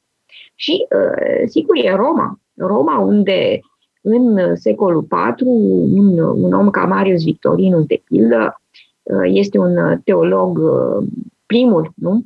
teolog latin, care fundamentează, e modelul lui Augustin, e primul care, ca și Augustin de origine africană, merge la Roma, fundează o școală de retorică, e retoric, se convertește la creștinism și uh, ca retorician uh, biling, greco-latin, fundamentează uh, vocabularul teologiei latine pe care o va moșteni Augustin. Augustin neșind un biling în greacă și latină, precum Victorinus.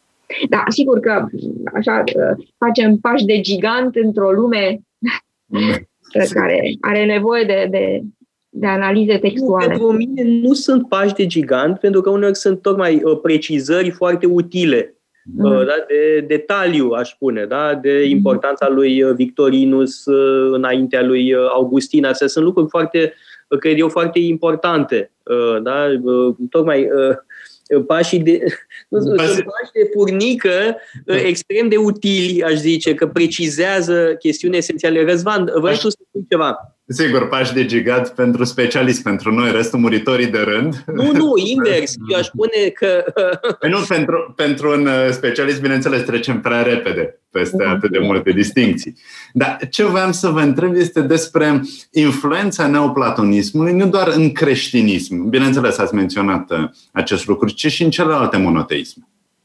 Despre uh, influența neoplatonismului bun, în iudaism sau în uh, Uh, filozofia islamică, în filozofia arabă, pentru că ați menționat faptul că centrul uh, la care activați se ocupă și de uh, lumea arabă. Și mi închipui că neoplatonicii sunt foarte, foarte importanti. Sunt foarte, da, sunt, este o, în lumea arabă, sigur, cunosc mult, mult mai puțin uh, uh, filozofia arabă, dar uh, înainte de uh, marele esor aristotelician în, în lumea arabă prin Averroes, um, metafizica arabă din jurul uh, lui Avicena este uh, construită practic în întregime prin, în, prin raportare la, uh, la neoplatonism. Gândirea arabă nu are un raport direct cu Platon și nu este sensibilă, de fapt, la tipul de uh, text platonician, dialogul și tot, tot ce înseamnă, uh, ci uh, mult mai mult la uh, speculația de tip neoplatonician care se regăsește în, uh, în gândirea arabă. Și prin gândirea arabă, după aceea, inseminează uh, gândirea uh, scolastică. Uh, bineînțeles, în proporție egală cu uh, aristotelismul. Deci, um, cam, cam asta aș putea spune. Despre gândirea iudaică uh, e mai greu de spus, este mai puțin cunoscută și este uh, și mai greu de, uh, de să spun, de analizat în ce măsură este o filozofie detașată de teologie, la Maimonidă, de pildă. Dar, sigur că E, și mai este și uh, aportul foarte important al stoicismului și uh, care trebuie, trebuie, de care trebuie ținut cont.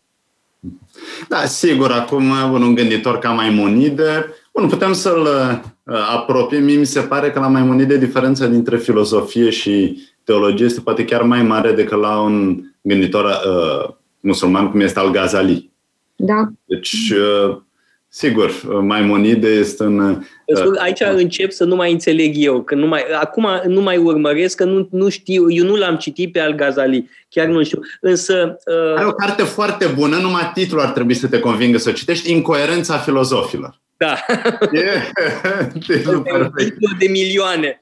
Dar da. mă gândeam, apropo de, de stoicism, spune Flavius Iosefus, da, în uh, Antichitățile iudaice, compară pe farisei cu stoicii da, explică romanilor uh, care sunt diferitele tendințe ale iudaismului și spune, uite, fariseii sunt un fel de stoici. Da? M-a, m-a frapat uh, paralela asta pe care o face Flavius Iosefus, încercând să explice. Uite, e, am revenit la problema dicționarului.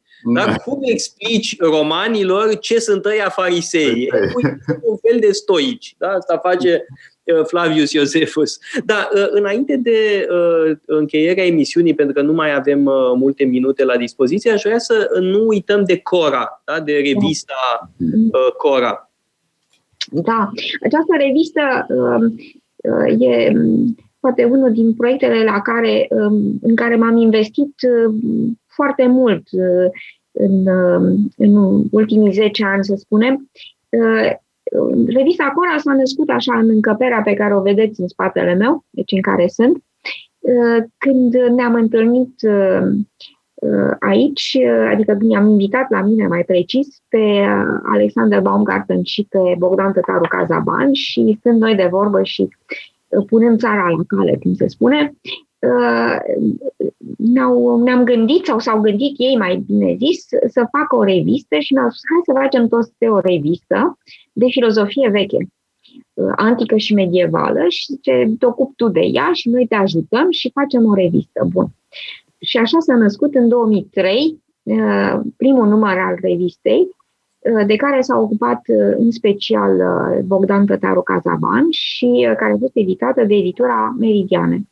Apoi editura Meridiane a dispărut din nefericire și proiectul a fost preluat de editura Polirom, care din 2004 și până astăzi scoate această revistă și Uh, îi sunt uh, extrem de recunoscătoare că um, ține pe brațe o revistă de filozofie care este, de fapt, economic o pierdere și uh, intelectual, sper, un, un câștig important. Cel puțin așa îmi place să cred. Și revista Cora a devenit încet, încet o revistă de filozofie internațională, în care, uh, la care participă uh, oameni din toată Europa sau nu numai, uh, pe o structură tematică, în bună parte, dar nu numai, plecând de la seminariile pe care le fac, ea nefiind un caiet al seminarului, pentru că nu public lucrările seminarului, ci lucrări care, sunt, care provin din seminar și care sunt relucrate în uh, ideea de a concepe un uh, dosar. Și în felul acesta, în ultimii ani, uh, am conceput uh, dosare uh, pe, pe teme cum ar fi, de pildă, principiul binelui, care este un uh, dosar ce pornește cu uh, uh, expresia uh, binele este ceea ce este dincolo de ființă, pe Kena Tesusias din Republica, cartea 6 și ce înseamnă un principiu care este dincolo de ființă, critica lui Aristotel la acest principiu al binelui de dincolo de ființă și apoi toată istoria acestui principiu al binelui și ce este binele până la Uh, până să spunem la uh, Simon Weil nu? Uh, sau la Gadamer sau la Heidegger. Sunt 750 de pagini de istorie a principiului binelui. Acum este sub tipar dosarul care are și el peste 600 de pagini despre dubla traducere a lui Uzia. Uzia ca, ca substanță sau uzia ca esență și uh, această dicotomie a traducerii în latină uh, a termenului uzia din uh, greacă, care dă naștere teologiei și filozofiei într-o, într-un dialog permanent între uh, cele două, uh, cu investigații a uh, terminologiei uziei până în lumea siriană, în lumea siriacă, în textele siriace. Dar de asta va apărea dosarul ăsta când va apărea la Polio? În, prima, în, prima, în primul trimestru al anului, uh, anului viitor, deci în primăvară, în februarie probabil. Sau Cu ce frecvență apare Cora? Cora este o, uh, o revistă pe an, este deci uh, o revistă anuală, un număr simplu de 300 sau 350 de pagini sau un număr dublu de peste 600-700 de pagini, uh, uzia ca și principiul binelui sunt numere duble, evident, uh, numere simple, a fost un număr despre problema cauzalității nearistoteliciene, deci cauzalitatea de tip stoician, cinic uh, și platonician. Uh, au fost alte numere, precum cel pe care l-a făcut tocmai Marilena Vlad despre mediația discursivă în neoplatonism, număr simplu, un număr despre plăcere, ce înseamnă, ce este plăcerea în filozofia antică și medievală, un număr despre providență în filozofia greacă și arabă. Deci sunt numere tematice, un număr pe an sau un număr la, să spunem, un an și jumătate. Am avut și un, o prim, un prim volum ori serii despre dualism, dualismele, la, la plural, ce, de unde vine dualismul și ce dualisme importante uh, sunt cunoscute în uh, filozofia veche, uh, până, până la Hans Jonas și problema dualismului la Hans Jonas, uh, și uh, un alt număr ori serii uh, sper că va putea să apară poate în cursul anului viitor este pregătit de un uh, coleg uh, grec despre uh, mistică necreștină, deci misticile necreștine. Numerele orserii, deci sunt numere care sunt la interfața dintre filozofie și istoria religiilor sau istorie, iar numerele propuse, revista este o revistă strict de filozofie, deci de texte de, de filozofie. Uite, comportă, Comportă de asemenea o secțiune la care țin foarte mult de codicologie, în care un specialist descoperă un manuscris sau recitește un manuscris sau stabilește o filiație tematică de manuscrise. De pildă, am avut uh, o serie de articole pasionante despre stem, stemele, deci de circulațiile manuscriselor metafizici și cum s-au constituit cărțile metafizice în funcție de manuscrise. Uh, și, bineînțeles, uh, o rubrică de uh, recenzii, care este un lucru foarte important pentru publicitate. Da, uite, mi-a mai venit o idee acum să, să marcăm fiecare apariție a revistei Cora cu o emisiune de-a noastră, la Metope. Să Ar avem fi minunat pentru că e, revista e este mult mai cunoscută în Franța, pentru că e difuzată de VRA, decât în România, unde fiind în limbi străine, sigur, este mult mai puțin uh, difuzată și mult mai puțin cunoscută.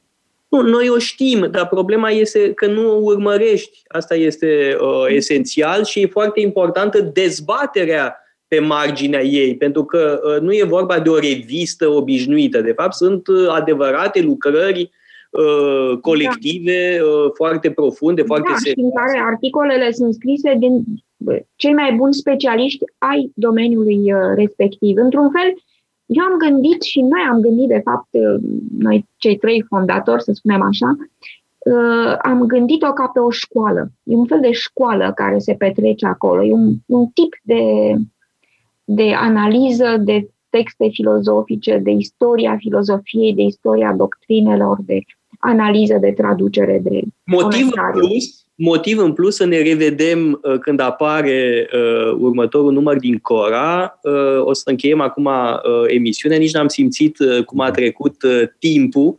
Uh, da, este, ar, ar trebui scris o meditație despre cum trece timpul la metope, da? E un mister al timpului, da? Durata e cu totul, da? Aici distinția dintre durată și timp ar trebui să ne ajute.